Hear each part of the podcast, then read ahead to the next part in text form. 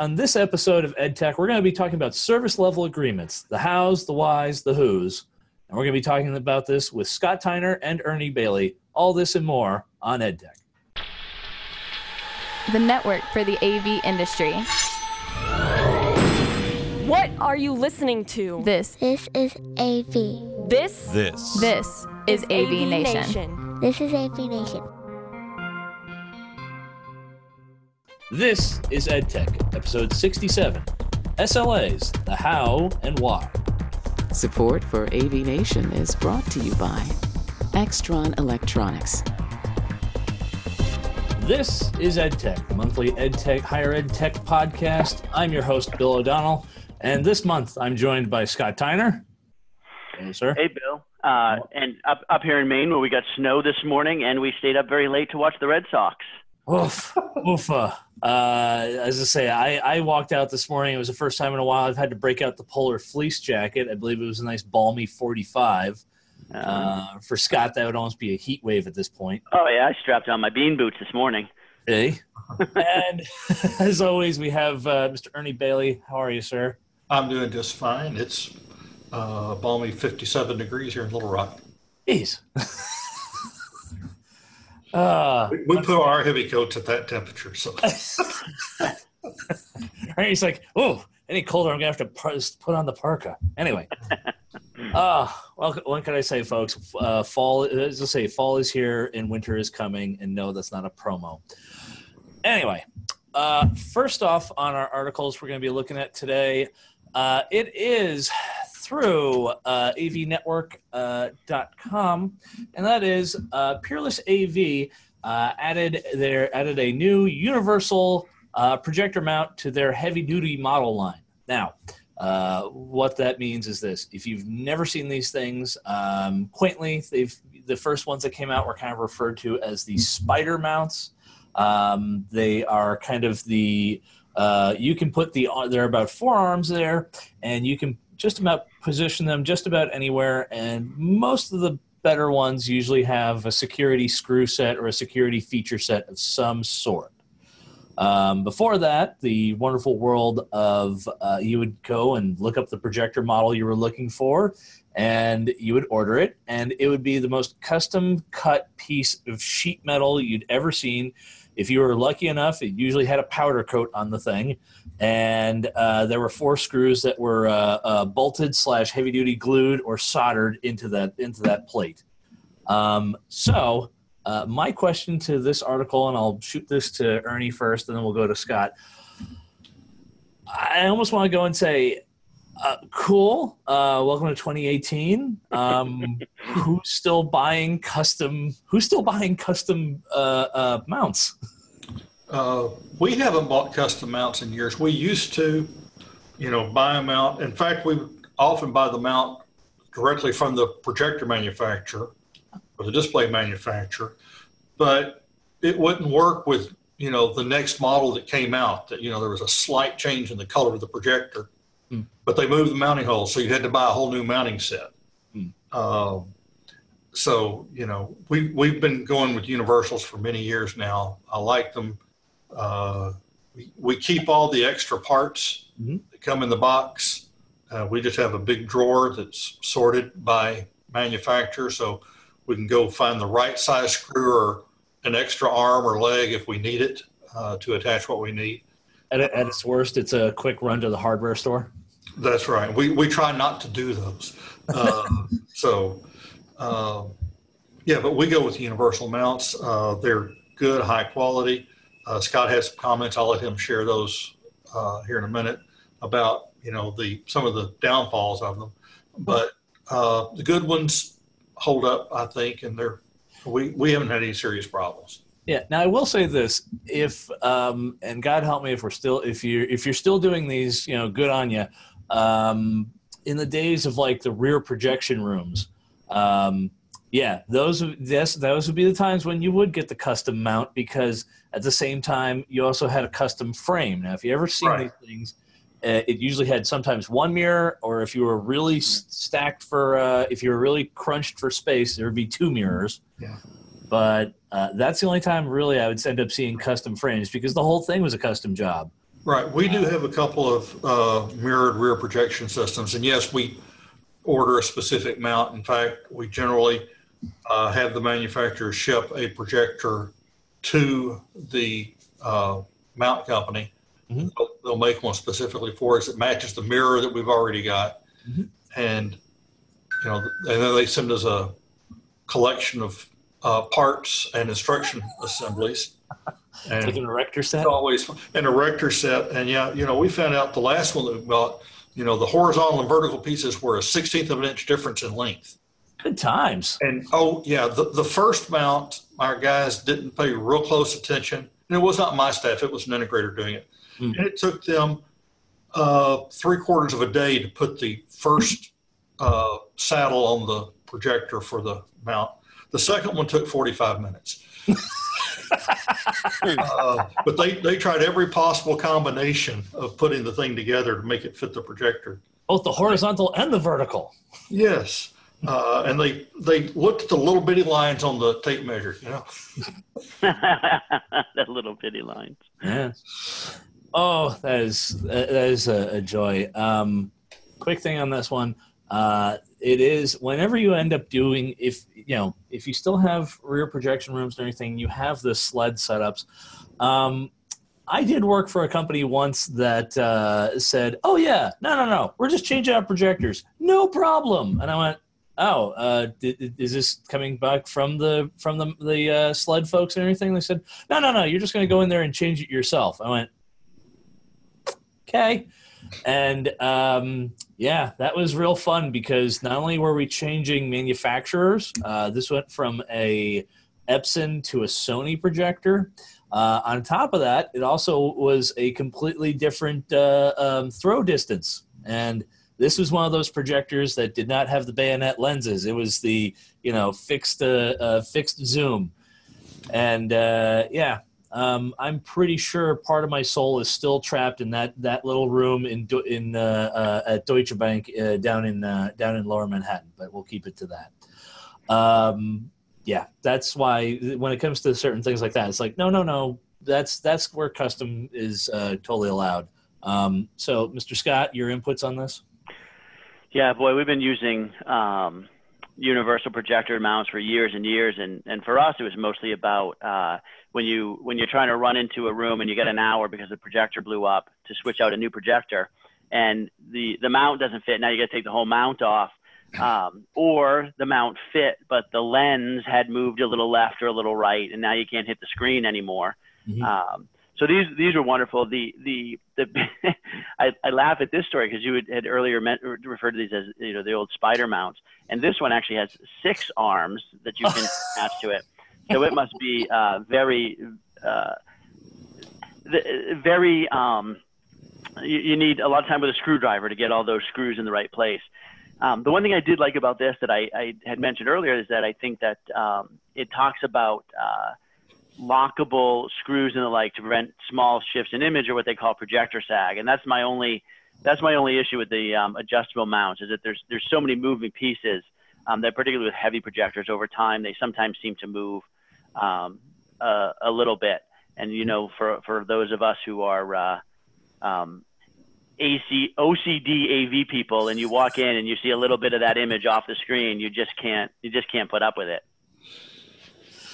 Yeah. Um, uh, or if you're like me, who um, uh, has to take care of some of the auditoriums, and um, yeah, every now and then it's like, oh yeah, no, no, no, we just bumped up to the next uh, to the next model, and you realize very quickly uh, that oh yeah, um, by next model we meant.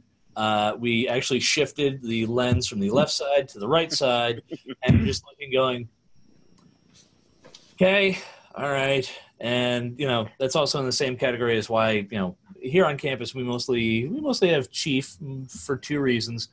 Uh, one is the fact that the lateral shift bars at times have been a bit of a godsend, although they do lower it down, which you know goes to the key keystoning realm. But I'm not going to go down that path. Um, the other thing, though, is that um, one of the things that we liked about it is that we actually got into the universal, um, or sorry, the locking universal mounts, which for us it's just a quick, uh, you know, quick key turn, pop the latch, you know take the take the old projector down, put the new projector up, and you know we don't have the uh, the the the oh so wonderful Kensington lock uh, cable that's uh, going around the uh, going around the pole. Um, like I said, it's one of those ones you look and you say, "Oh, cool. How's it up? The, you know, how how do you make sure folks don't steal it?" I'm like, "Go ahead and try and steal it. See what happens." no, no. If, in all honesty, we we actually had a room that was sectioned off uh, during renovations because capital plans swore up and down. Oh yeah, no, this isn't going to get touched. Okay, fine, no problem. We left everything in there thinking it's going to be sealed. Eh, you know, we come back, the entire podium's been gutted like a fish, and uh, the projector is still on the pipe. we looked and we're like, oh. Uh, was like, oh look, the let's see, they they bothered to take the Crestron DM box and they couldn't get the projector off the mount. Man, I gotta like, go write a thank you letter to Chief. So um, you know, good on them for that. So yeah, that's just one of those things, folks. It's it's you know, listen, I get it. Um, you know, if you've got a, uh, a digital projection uh, Titan um, or one of the you know the the God series kind of things, um, yeah, I can totally understand that because, like you said, it's it, as I say, those are big, massive, you know, fall on you and could kill you. And in the old, as I would put it, the old days of uh, when we still had projector uh, um, uh, CRT projectors that had three barrels, mm-hmm. which yeah. if uh, anyone who's watching uh, remembers, if you had to do the color calibration for that, it was like, well, I'm not doing anything for the next 20 minutes at least. Um, and if it fell on you, it would kill you. Anyway, so if you, tried to, if you tried to pick it up, it might kill you as well. Uh, yeah, if you tried to lift it by yourself, it literally went like this hernia. Anyway. uh, anyways, so next up on the list is by our own Scott Tyner, entitled uh, off of Rave, off of uh, Rave Pubs, and that is entitled "Dashboarding Your Success." And Scott, you, you just say you want to give us a little uh, briefing on this one, and then we'll uh, uh, kind of dive into it. Here. Yeah, sure. So uh, the the column was just about uh, a presentation that I was giving at, at, at CCUMC uh, last like a few weeks ago, and mm-hmm. it's about how at Bates we started using metrics and service level agreements to not only improve our operations, but to better explain our operations to the people uh, in the organization, where we were succeeding, where we were not succeeding. Um, it, allows us to um, set expectations with our customers, set expectations with our um, higher ups in, in, within um, you know Bates and, and, within Bates IT. Uh, and there's a little bit there at the end about how uh, we found ways to say we are going to hit these goals and have fun doing it uh, and reward ourselves when doing it. And finally, I think one of the things that I, I ended the, the column with is, is the idea that if you're getting services from outside organizations, uh, they really should be doing these these dashboards for you as well, so you can, well, for, for them that they can prove that they're providing you the services they say they're going to, and for you to be able to look at it and um, verify that. Yeah, the um, one of the bigger things that we've uh, uh, worked up on campus is, um, if you're not familiar with it, um, things like SLAs or service level agreements, uh, service catalogs. They do a big service um, to both your IT and your AV organization, mostly in the fact that uh, it says we will go up to this level, or if we install it, we do this, we cover X, Y, and Z. It's essentially like, you know, if you buy a car, uh, you know, they go, oh, yeah, here's the powertrain warranty Okay, well, that covers what this is. Hey, my tires are shredded. Well, whose fault was that? It's not really the manufacturer's kind of thing. But um, my question to you is, Scott, um, and this is this actually probably uh, helps things out a little bit. Being that a lot of uh, schools have consolidated their support groups and everything, do you guys have both a uh, AV help desk or an IT help desk, or is it all one the same, or how do you guys differentiate this out? Yeah, we changed that about um, a year and a half ago. Uh, we had some retirements at Bates. I moved into a new role, and so that I actually now oversee the the help desk and the classroom technology. Um, so up until that time, our classroom technology had a completely separate number that people would call. Um, since then, we've moved that number to the central help desk. Um, so that we can, one of our goals here, Bates, is to tell everybody you have any question about anything with IT, you call the help desk, and you know we give out we give out the number. So our help desk technicians do receive those calls and they will directly contact one of our AV technicians. So the the jobs don't completely mix and match. That is, our AV techs are our AV techs and they don't go fix computer calls, and our help desk techs are computer techs and they don't go fix AV calls. I think there's still that. Um, there's enough uh, unique knowledge between the two jobs still that it doesn't make a lot of sense to intermingle. Um, but at least that piece of there's a central place you call all of our um, AV tickets, for example, go into our uh, ticket management system, and mm-hmm. so that's that's how we can record and, and, track data for what we're doing there. Now, everyone see, and that's the other thing too.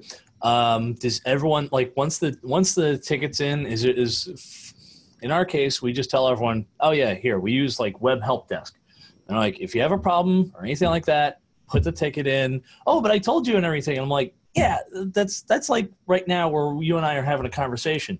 You can tell me this, and then all of a sudden I go, right, I got to get back to uh, you know making a uh, parts list for this project or figuring out what's going on with this code or whatnot. And it's like, and it's you know out of sight, out of mind. Moment goes into the ticketing system, everybody sees it, and there's now a, a tracker on it, and you can actually see just how long everything took, or at least you know where was the holdup. Absolutely. And I think that for a lot of um, organizations, I mean, we know we've talked about this for, for 15 years, the whole AV IT uh, in, integration Convergence. is really, it's been really, yeah, has been really tough for some people. And, and I know even here at, at Bates, it was, well, what if the help desk doesn't answer the phone when there's a classroom emergency? And, and the answer is, well, we're going to work through that. We're going to make sure that the help desk does answer the phone. But exactly what you just said is once they start doing that and saying to somebody, great, I'll have this conversation with you, Bill. When you leave here, you need to email the help desk because, like you just said, that's going to put a ticket in. Mm-hmm. I'm going to have to update that ticket. We look at the dashboard every morning, and everybody's going to know two weeks from now if I haven't responded to that ticket yet.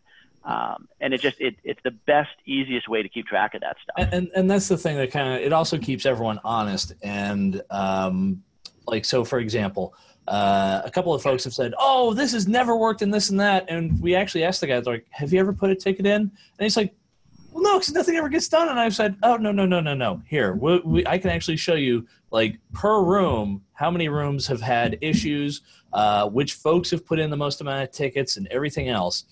And my all-time best, we were in the it was a science tutoring uh, center, and uh, the lady went, "Oh, I don't put tickets in." And the other tutor just literally turned her head and went and said, They're not mind readers. You have to tell them this stuff. Otherwise, they're not going to know. Like, you know, the, the Crestron systems doesn't tell us, oh, hey, this done messed up. And, yeah, that that's an amazing part because it, it, it helps both sides, right? With what you just said, which is, oh, I, every time I walk into that room, I have a problem. Okay, let's let's look up those tickets so we can find out what's going on in that room. Oh, wait, there's no tickets for that room. Yes. You know, are are you telling us? How do we know? You know, we're not yeah. mind readers. So I, yeah, and Ernie, I can see you you kind of laughing there and everything. In which it's it's I'm sure folks have said this room has never worked, and you're like, that's right. I I've, yeah, go ahead. never told us.